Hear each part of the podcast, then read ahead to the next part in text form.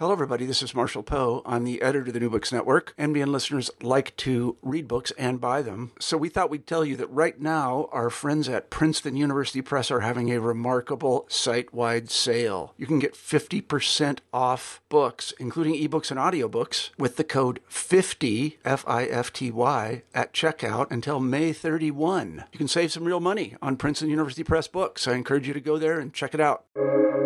Welcome to the New Books Network.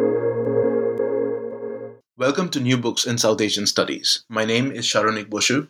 I'm a doctoral candidate in the English department at New York University, and I co-host a podcast called High Theory, which is available at hightheory.net, where we take apart difficult ideas from the academy in very short episodes. Today, we are talking about a brilliant new book titled Making Women Pay: Microfinance in Urban India by Smitha Radhakrishnan, forthcoming from Duke University Press. Smitha Radhakrishnan is Professor of Sociology and Luella Lemaire Professor of Women's Studies at Wellesley College. Her research examines the cultural, financial, and political dimensions of gender and globalization, with particular focus on India, the United States, and South Africa.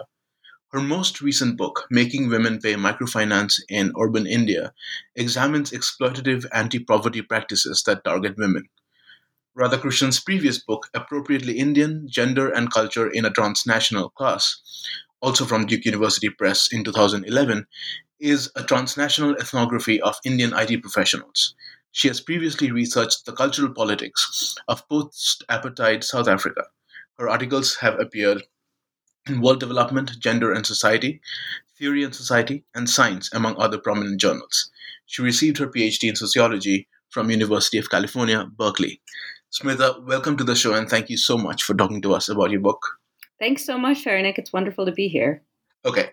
My first question, could you, just to get us started, could you give us a sense of the inception of this book, and particularly this book as a culmination of your intellectual journey? Sure. So this book has really been a very long time in the making. I think even as an undergraduate, I was drawn to issues of development and gender, and that's kind of what got me started being interested in academia and an academic path altogether. So I've been aware of microfinance. I've been aware of different kinds of policies oriented towards, women's and quote unquote women's empowerment for a long time. But then my first book, I ended up taking a different direction with that and looking at kind of the upper end of the economy with IT workers. And so in some way, this book brought me back to the thing that got me interested in academia in the first place. And the way that happened was really through my students. So I used to teach a gender and development class at Wellesley College. And, it was a very critical kind of look at different kinds of policies targeting women and thinking about gender and development theories and praxis, in general. But I always found that when we got to the microfinance part, it was very difficult to be critical. It seemed to be a panacea. Students found it very convincing. Everybody found it convincing. There was nothing that I could say, and there wasn't that much critical research out there that made people think twice. It was just such a neat story, right? We give women a small loan. They go out and start a business. They are more independent. It brings economic self-sufficiency. And then, great, we should just do this everywhere, right? And there wasn't, I couldn't, other than, economists like Nyla Kabir, who were painting a little bit more difficult picture at that time, kind of in, I would say around 2008, 2010, there really weren't very many qualitative critical studies of microfinance. So I started getting interested in this topic, and I knew that there was a burgeoning, booming commercial microfinance industry in India that really no one had written about at the time when I started thinking about this project. And so I started thinking about, okay, how can I kind of go back to the things that I'm most interested in regarding sort of gender and political economy to take this on. And I started really honing in on training sessions, training as a way that microfinance companies would offer knowledge to their borrowers. And so my interest in microfinance training was really what got me going on this entire thing. But what happened, as is often the case, is that once I started looking into this, there was just this huge explosion of critical work on microfinance around 2010, 2011, 2012. Lamia Karim's book and Anya Roy's book, just so many things.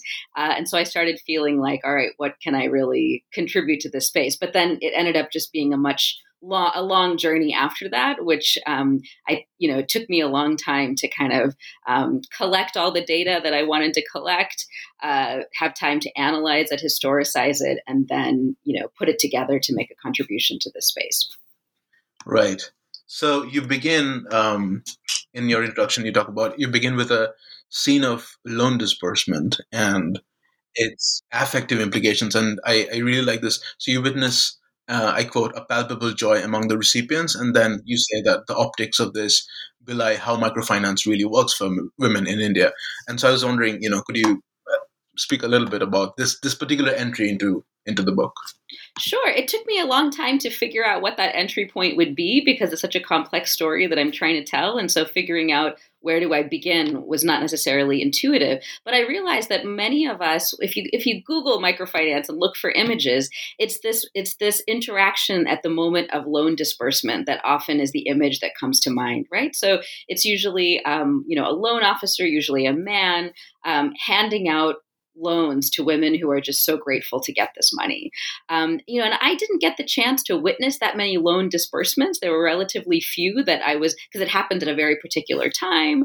You have to be in the branch in order to do it because they have branch offices. They don't really happen in neighborhoods.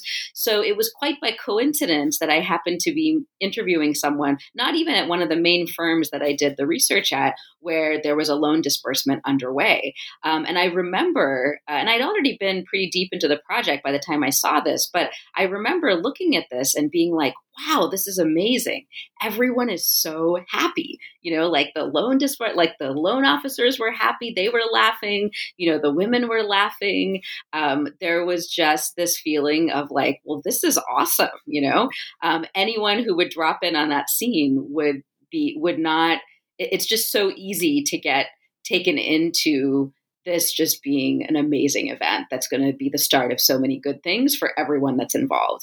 And as I talk about in the introduction of the book, even for the loan officers, it's a moment of triumph because they have gotten all of these women to, fulfill the qualifications for the loan and then actually come and receive their money, which is a moment of triumph in terms of their own work in recruiting these women, going through all of the many steps, which I'll talk about later, to get them to qualify for the loan and then actually show up at this disbursement. So everyone is really doing the job that they're supposed to do in this moment. And so it feels really good when you're there. I mean, and there were many situations during the field work where even in some training sessions where, you can easily be like, wow, this is like a happy thing. And so I wanted to start there because I thought that it was a place that most people, if you've had an idea about small loans or if someone tells you about small loans for women, that would be a place where you might begin and say, well, this is great, And then I sort of contrast that with what is just beneath the surface, right? The interest rates that are involved, the various fees that are involved that people with PhDs in economics cannot calculate the real interest rates of these things.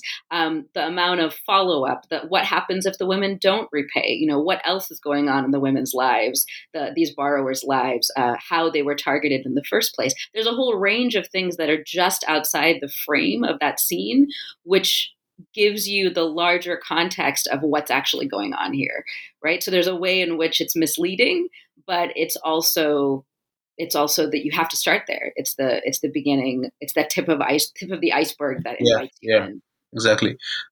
So going into these deeper structural factors, your first chapter talks about the role of the state in the environment within which the microfinance institution, MFI, which is an abbreviation you use in the book, it operates, and how it has changed the relationship between Indian women and banking over the course of time from one of exclusion to one of extraction. So could you give us a brief history of this relationship between women and banking? Yeah, so the way that you put it in your question, Sharonik, about how Indian women have related to banking from one of exclusion to one of extraction. I had to kind of come up with that framing. It wasn't necessarily there. So one of the big challenges of writing this chapter is trying to figure out, right, how does microfinance fit in to a bigger picture? What is that bigger picture? You know, is it just the history of microfinance? Do we just start in the 80s with self-help groups and just talk about the rise of commercial microfinance? That didn't feel right to me.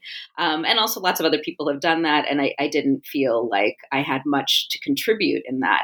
But when I really, probed it further, what comes along with this type of finance is this narrative about financial inclusion. Right. And I've always been a little bit skeptical of that framing, right? Because haven't women always been embedded in financial systems in one way or the other, right? So what is the inclusion part of it, right? So if we put aside the rhetoric or the narrative about financial inclusion, like what's the deeper thing that's going on here, right? And so I had to really reflect upon that and do some digging about what was the context in which the self-help groups, which are different from the commercial microfinance institutions that I'm looking at in the book. The self-help group are the government programs that are linked to state banks that offer women loans, whereas I'm talking about commercial organizations, for-profit organizations that are separate from that. But I actually think that they are quite interconnected.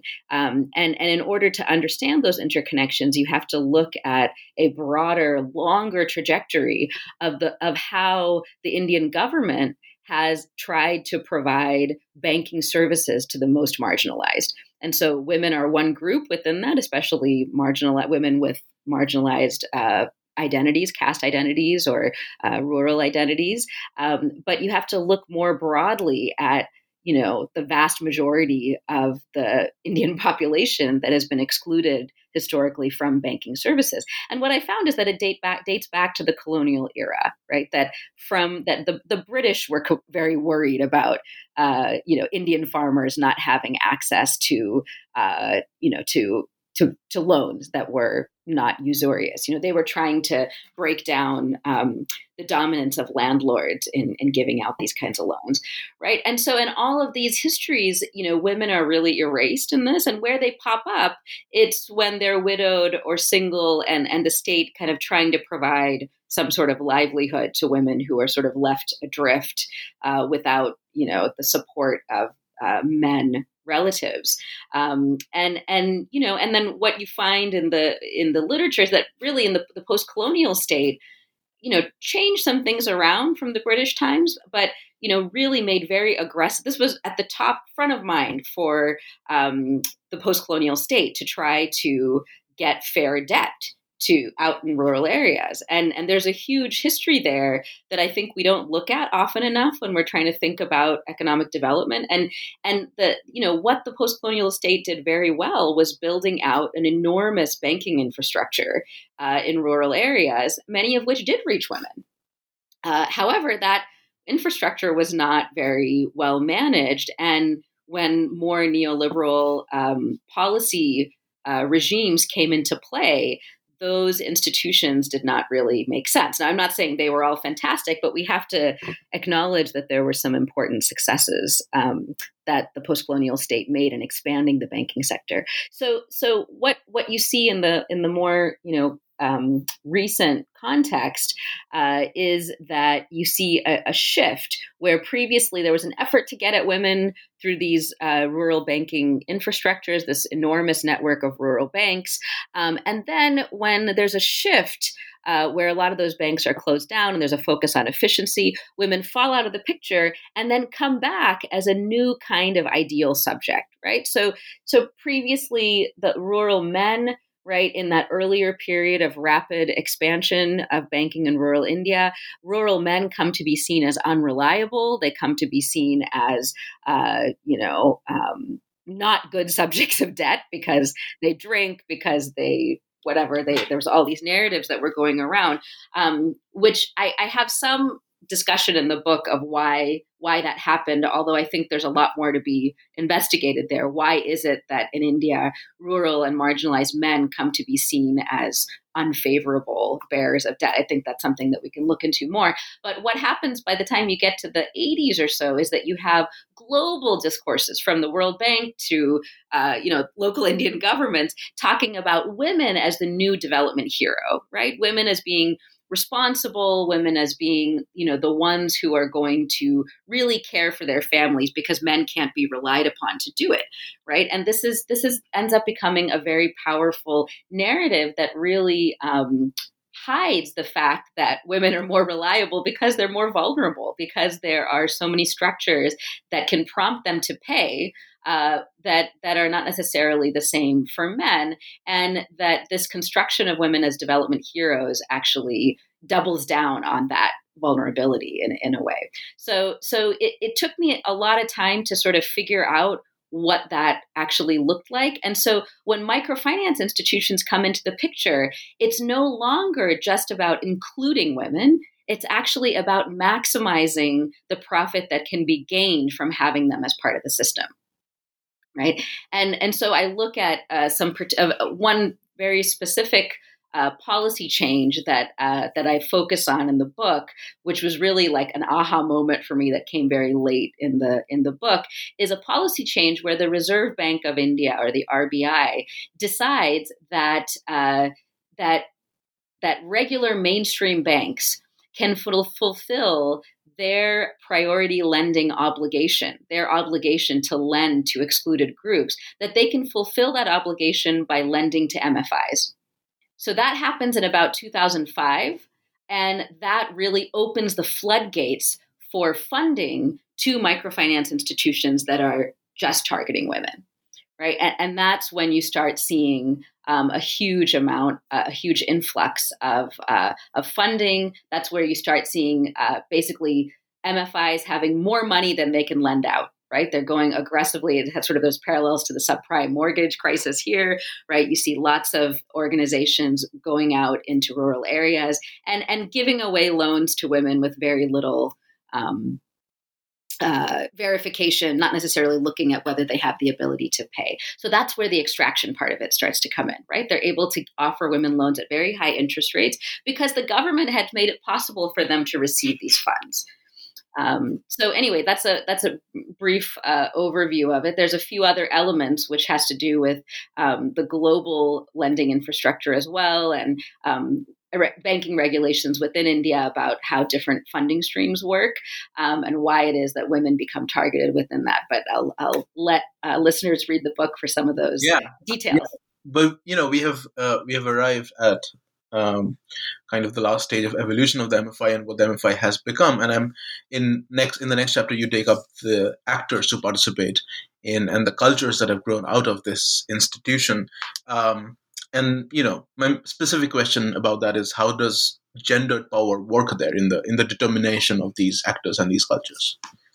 Yeah, so that chapter is really about what's going on within microfinance institutions and within the microfinance industry. So one of the main motivations of this whole book was to bring gender back into discussions of microfinance. And one might think that it's somehow like, well, how could it have disappeared? When it ran in India, it lends to 98% women. But indeed it has. There's been some discussion about women being exploited, but this idea that gender is a system of power that not only operates interpersonally, but also structurally, shaping institutions, narratives about skill and competence, and ultimately the distribution of resources that's in society, that perspective has actually dropped out of the discussion of microfinance in general. So I really try to bring that back by looking at MFIs through a kind of gender and institutions lens, gender and organizations kind of lens.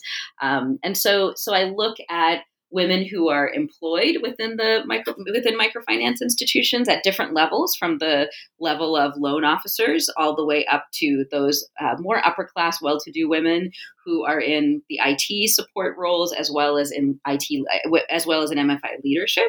And then I look at what their men counterparts are doing alongside of that.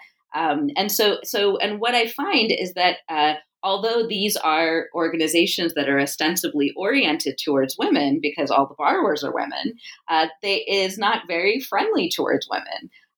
Women who work in MFIs face very difficult working conditions, often blatant discrimination for being mothers, and don't really have many opportunities to move up within the organization. And yet, those who are employed within the organization are incredibly effective in interacting with clients, right? Clients see in women workers a kind of aspirational version of what they can be.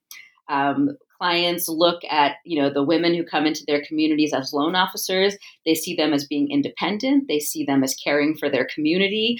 They see them as something that they might want to be someday, even though most of these women are, very underpaid and often don't have very many opportunities for upward mobility. And often have to fight incredibly hard within their families to be able to work those kinds of jobs, because those kinds of jobs involve roaming all over the city. They involve going into neighborhoods and, interacting in people's homes. They're extremely physically exhausting. And yet you do see that, that it's only about 10, 12% of field staff who are women, but those women are quite extraordinary, and they perform. And there wasn't any way to statistically check this out, but at least anecdotally from the people that I met, it seemed to me that the women were very, very high performers even in terms of the metrics of the organizations themselves. And yet the men who also start in these roles, they have a lot of ability to move up within the organizations. They're granted strategic roles, and they are really able to experience upward mobility in a way that I found that the women actually face a lot more restriction. And this is highly ironic, considering that these are organizations that are ostensibly oriented towards women, right? But their own internal policies don't really reflect that. And at the top of the organization, at the very top of these organizations, and I do spend quite a bit of time exploring those at the top, it's really men with elite backgrounds. It's really men who come from banking or IT or education, who have had long careers within major sectors, corporations within other parts of Indian industry, and they have really come to become the corporate face of microfinance. And I have to note that this is a big transformation, because when the microfinance movement, the NGO-based microfinance movement, got going, there were a number of women in strategic positions. And as it became more profit-oriented, as it became more oriented towards not just profit, but really, profit in every sense, right? Really profit extraction, as it became oriented towards investors getting as much as possible, investor entry, exit. There are whole papers that are just written about how do investors enter and exit MFIs in India. It's like such a big topic. So once it starts being about that, the women are either pushed out or they exit. And you don't see women in strategic roles as MFIs become more corporate. So those are the kinds of transformations that I look at in that chapter, and the kinds of the climate within MFIs that I examine in order to question whether this is as, women-centric a space as it appears to be. Right. So, on the note of kind of the gender dynamic between men in power and the corporatization of MFI, and also their extractive relationship with women who are, deemed, as you said, they're deemed reliable because they're vulnerable. In chapter 3, you talk about the kind of the metrics of this, which is creditworthiness. And could you speak a little bit about how the MFI measures creditworthiness and like what the socio-cultural factors there are? Yeah, so in a way, I feel like this chapter is sort of the heart of the book, because it addresses the thing which I think has been not sufficiently examined in the context of microfinance, is that how is it that a group that has historically been thought of as uncreditworthy, how do they suddenly become creditworthy? And not only creditworthy, but become, the darlings of the whole Indian financial world, right? Such that, there's people in internet, there's these elite men who run these MFIs, they're going to, global settings and the World Bank and at the UN and talking about, how amazing their women clients are. Like, how does that happen for a group that's supposed to be high risk? And I don't think that we have too often relied on really essentialized understandings of women as being essentially good, essentially caring for their families, as an explanation for why it is that, these women pay back on time. And, as a feminist researcher, that's like not a very good explanation, right? Like there are social factors why it is that women pay back on time. I mean, when the pandemic broke out, I had finished most of my research, but I was going back and looking at a bunch of coverage about this. But I talk about this actually later in the book in the conclusion, but, I was amazed by how well MFIs did during the pandemic. And there were stories of, women who had, when all the money had dried up and everything had closed down, women who would walked, 20 kilometers to pay back their loan on time. And everyone's saying, well, wow, it's so amazing, like how committed the women are, right? Like not a good sociological explanation for why they're paying back, right? It really relies on these taken for granted understandings about women being a certain way. And so what I show is that there's a much more complicated story, that the loan off, what MFIs have done so brilliantly is that they have forged relationships based on trust with women who live in vulnerable communities. And these are not the most vulnerable women. These are working class women who have lots of opportunities, who are able to choose which MFI they want to borrow from, and who have some amount of resources. Those are the women who primarily take loans from these MFIs. And the men and women who are out there on the streets trying to get women to borrow, they have to stand out from the others who are trying to get their attention. And so they establish, long-term trusting relationships that then allow women to trust their organizations.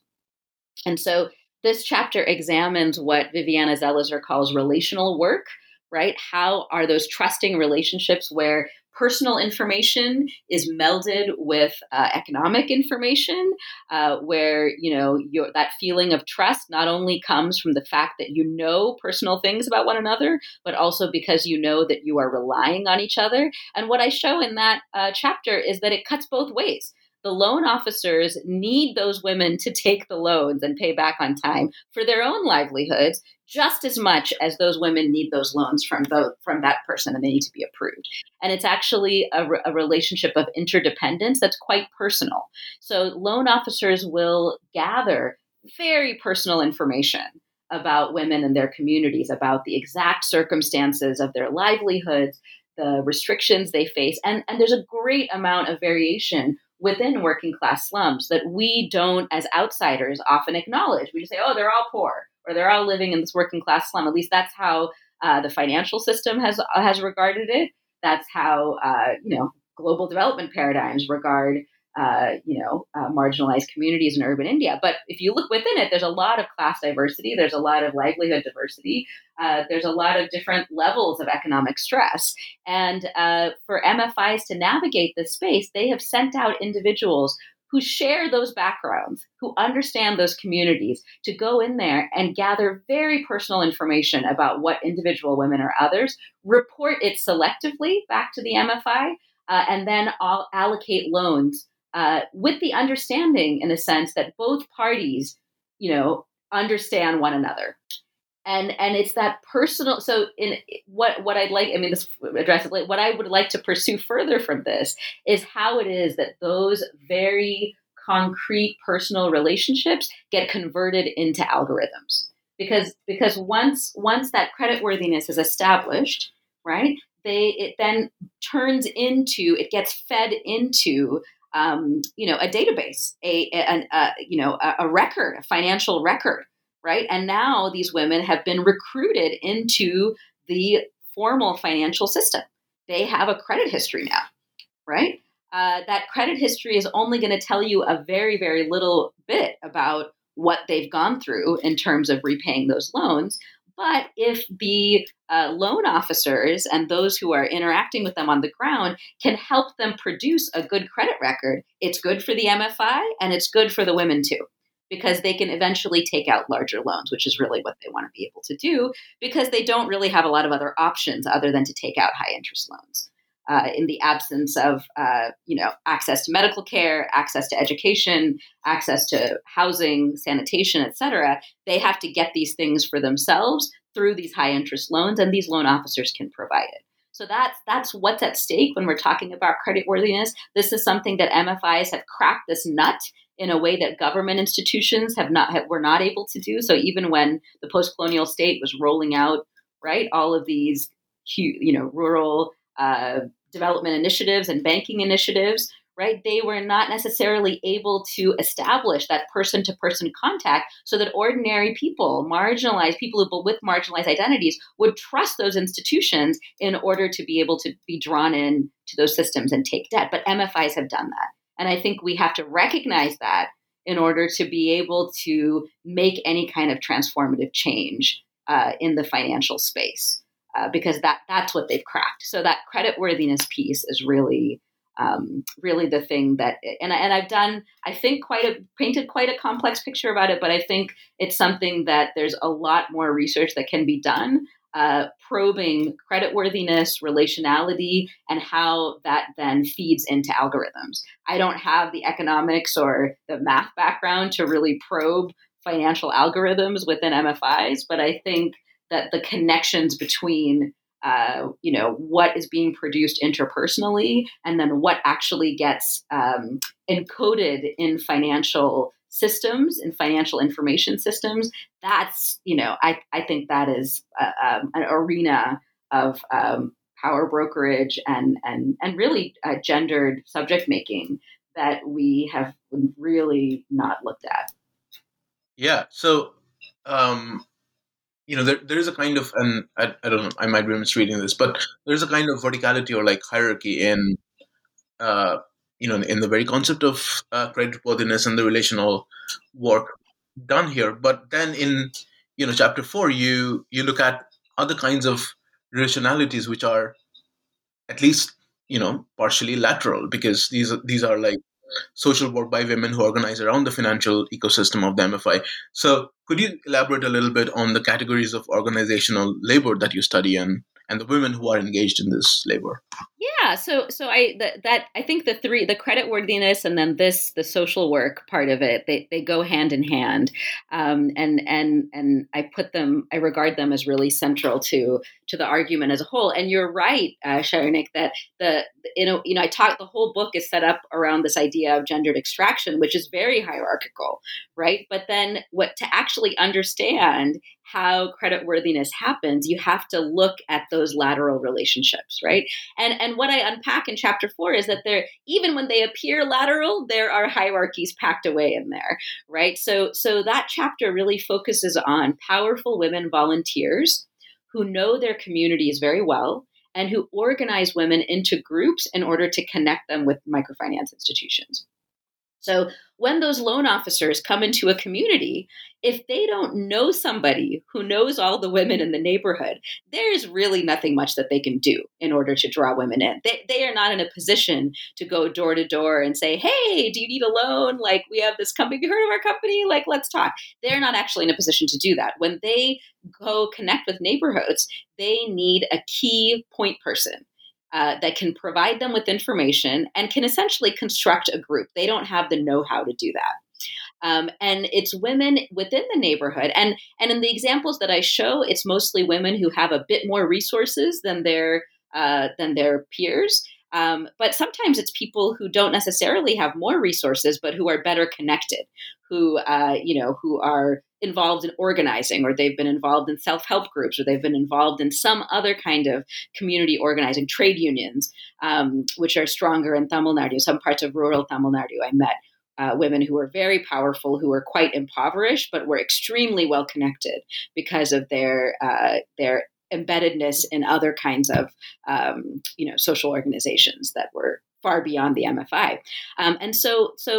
What I argue in that chapter is that the work that these powerful women do in gathering together, basically encoding the varied financial statuses of women in the community and assembling them into a risk pool that MFIs can then use in order to offer these group loans, that is the underpaid, unpaid labor that makes, you know, the construction of creditworthiness possible. So, so maybe this is more easily explain an example. So in the book, I talk about a woman that I call Sarojamma, who lives in Bangalore in a slum that's just tucked behind a very wealthy neighborhood. And she is an extraordinary woman. She's a construction worker who has, worked really has had a very lucrative career in construction, in carpentry specifically, not just in construction, but has, can construct a couch, has power tools in her closet and things like that. But she also has this heart for her community and, has been out there recruiting people, connecting them, not just with MFIs, but with, laptops for youth, any kind of social program that's out there. MFIs are just one more that she tries to connect her community with, right? And she knows about, okay, this woman has a lot of medical expenses. That woman has a rental that she gets income from, and her husband's a drunk. This other woman is pretty well off, so we definitely want her on board because we need someone who's definitely going to pay this other woman, right? So they all, within the community, they all have very different financial circumstances, and Sarojamma understands what they are and is able to get them all together, provide that information to the MFI, and then be able to, deliver the loan to all of them. That also means that when it comes time to pay, Sarojamma has to go door to door, make sure that all of those women with those varying levels of vulnerability have the money for repayment. And if they don't, then she needs to be able to be ready to either come up with the money herself or to be able to sit down and negotiate perhaps with other family members or other community members to come up with that payment so that the group will not default. So it's actually a very laborious, stressful role, and it's one that is unpaid. I mean, Sarojamma doesn't get anything extra from the MFI for doing all of that, right? And yet the MFIs cannot lend in groups that are compliant with the national regulations and with the state regulations to supply loans to vulnerable people unless they have women like Sarojamma collecting that information and smoothing over all of those rough edges in order to make that 98, 99% repayment rate happen. Right. So next you take up the empowerment training, and you say that in training is kind of the obverse of the story, and the ideologies it promotes, such as that of working motherhood, and you've already talked about the stigmatization of motherhood within the MFI system. My first question is what do the curricula of this training look like, and what can we infer from either its acceptance or its refusal among the clients?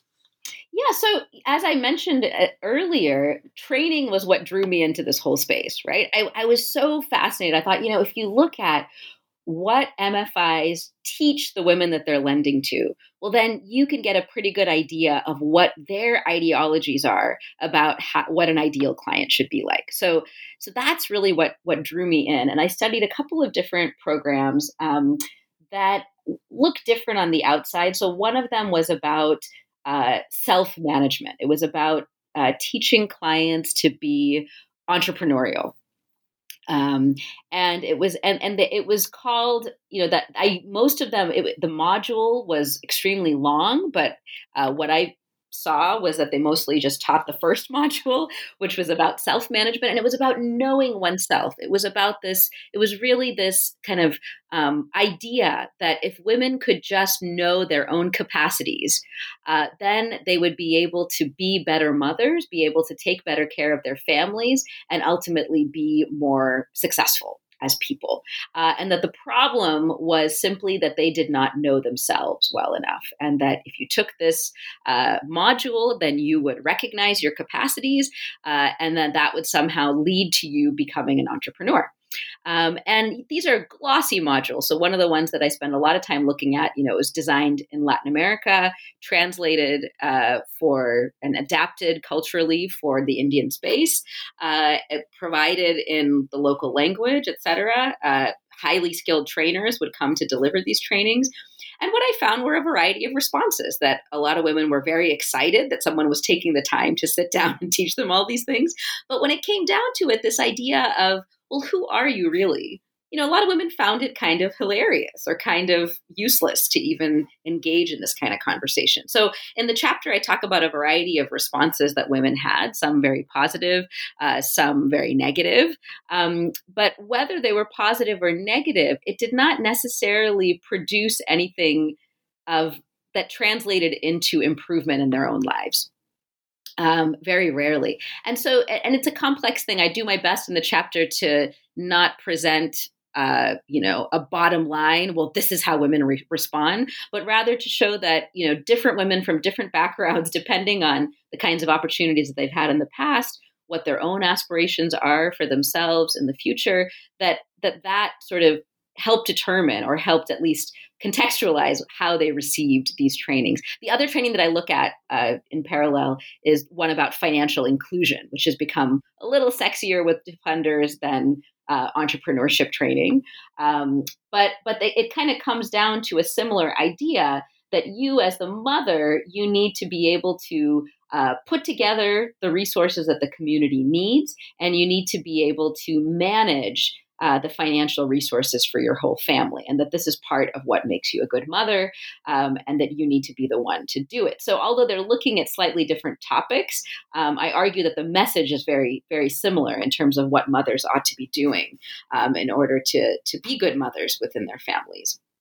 I think that many of the immediate results of these trainings can be construed as positive. Again, like I was talking about the affective part of it, some of these trainings, if you go on the website, I anonymize them in the book, and so I won't tell you the identities of them here, but if you actually go onto those companies' websites, there's women laughing at the trainings, they're interacting with each other, they're having a great time. So there is some joy that comes out of these trainings as well. But it is also the case that very often women just say, well, that was fun. Now I need to go back to construction, or I need to go back to the fields, or I need to go pick up my kid, right? It's not necessarily something that the content of the trainings is not necessarily transforming or not necessarily beneficial.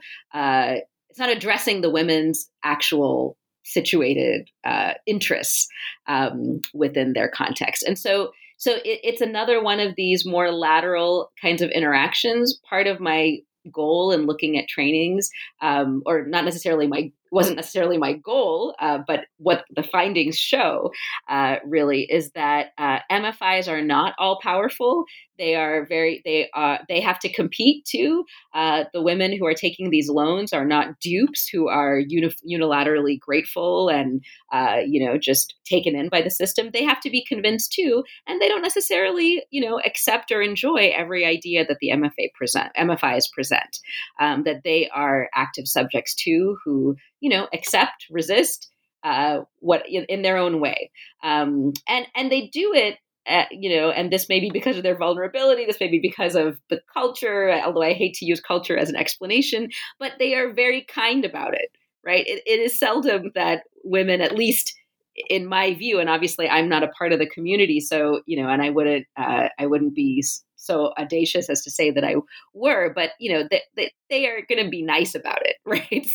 So the fact that they're nice to whoever comes to ask them from the outside in some ways covers up the what I see as really refusal or even resistance in many cases to these ideologies about how they ought to be. They have their own value systems, their own understandings of how they should conduct themselves, and they are not really transformed or disturbed by these trainings. And I think that's as it should be.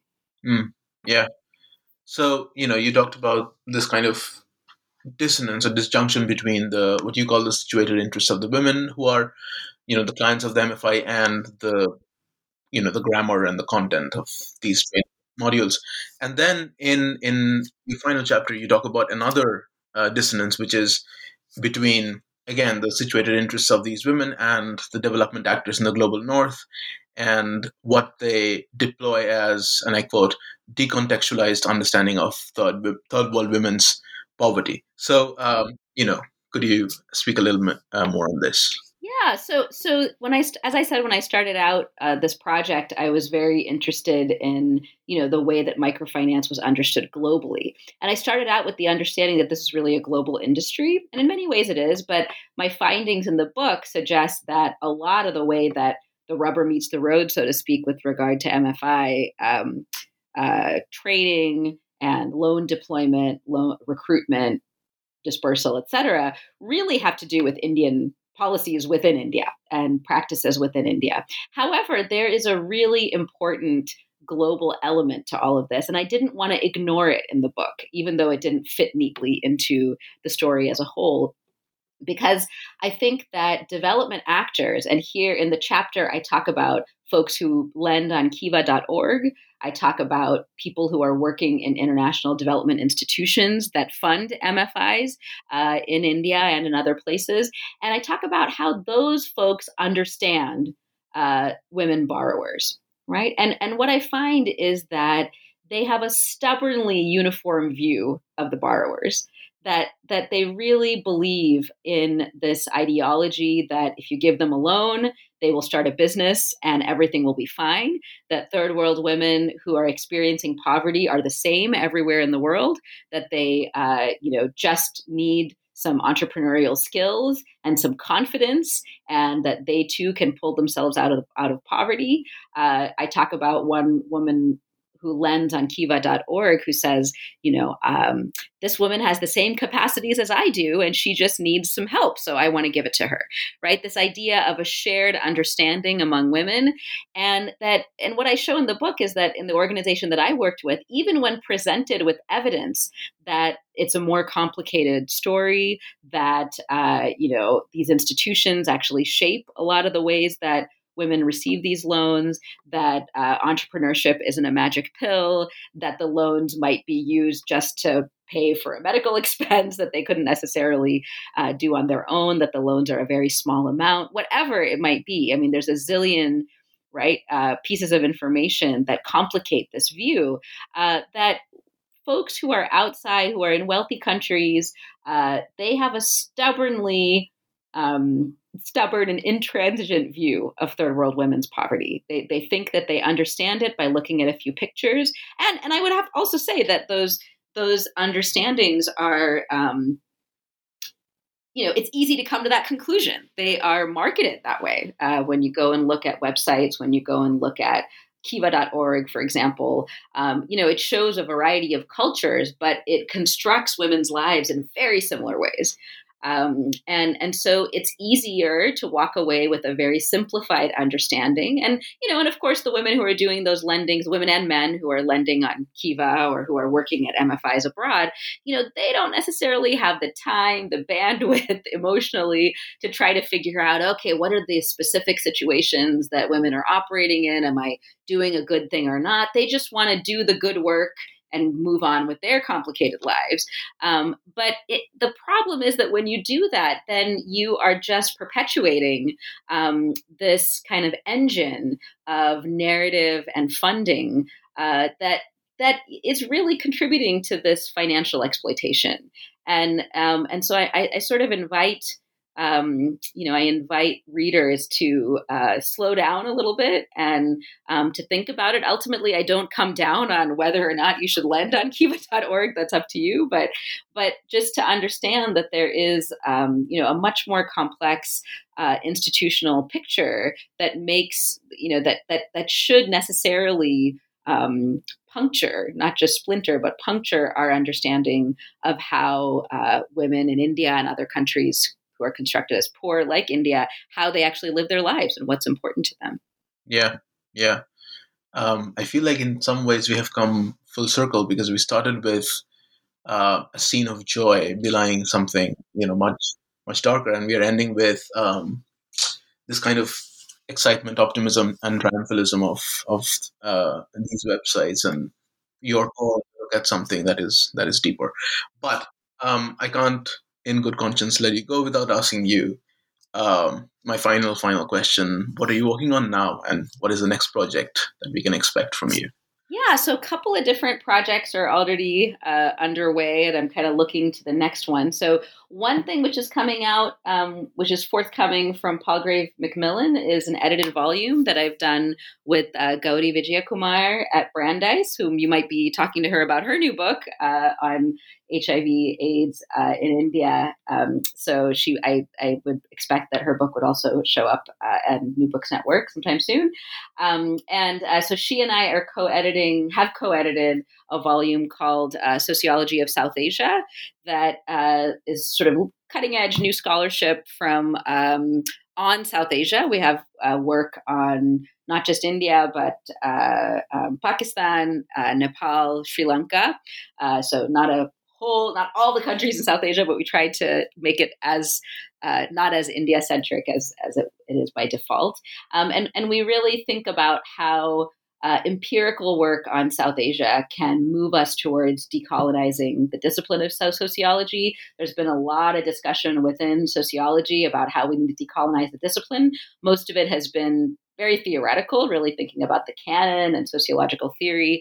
And what we argue in this volume is that when we simply center a different part of the world than the US or Europe, you can move towards a very different paradigm of sociological thinking. And we offer a lot of context and a lot of examples about how that might be the case. So we really hope that starts a new conversation within the discipline and beyond. And then there's another book that I'm working on with Cinzia Solari on gender and the neoliberal order, which is comparatively looking at South Asia, the former Soviet Union, and the United States, and looking at how gender and how neoliberalism is underpinned by a gender system that is located in the nuclear family and subsidized and cheapened labor of women, alongside this idea of women's empowerment and women's entrepreneurship as really being really key to the neoliberal order. And so we are currently working on that right now. And then I am cooking up my next empirical project. I've got a few ideas, but trying to get this book on neoliberalism out the door first. Right. Actually, the NBN episode on Gaudi Vijayakumar's book is already out. It's... it's on the website if you're listening to this episode, and she was interviewed by the amazing Sneha Navarapu. It's already on the website.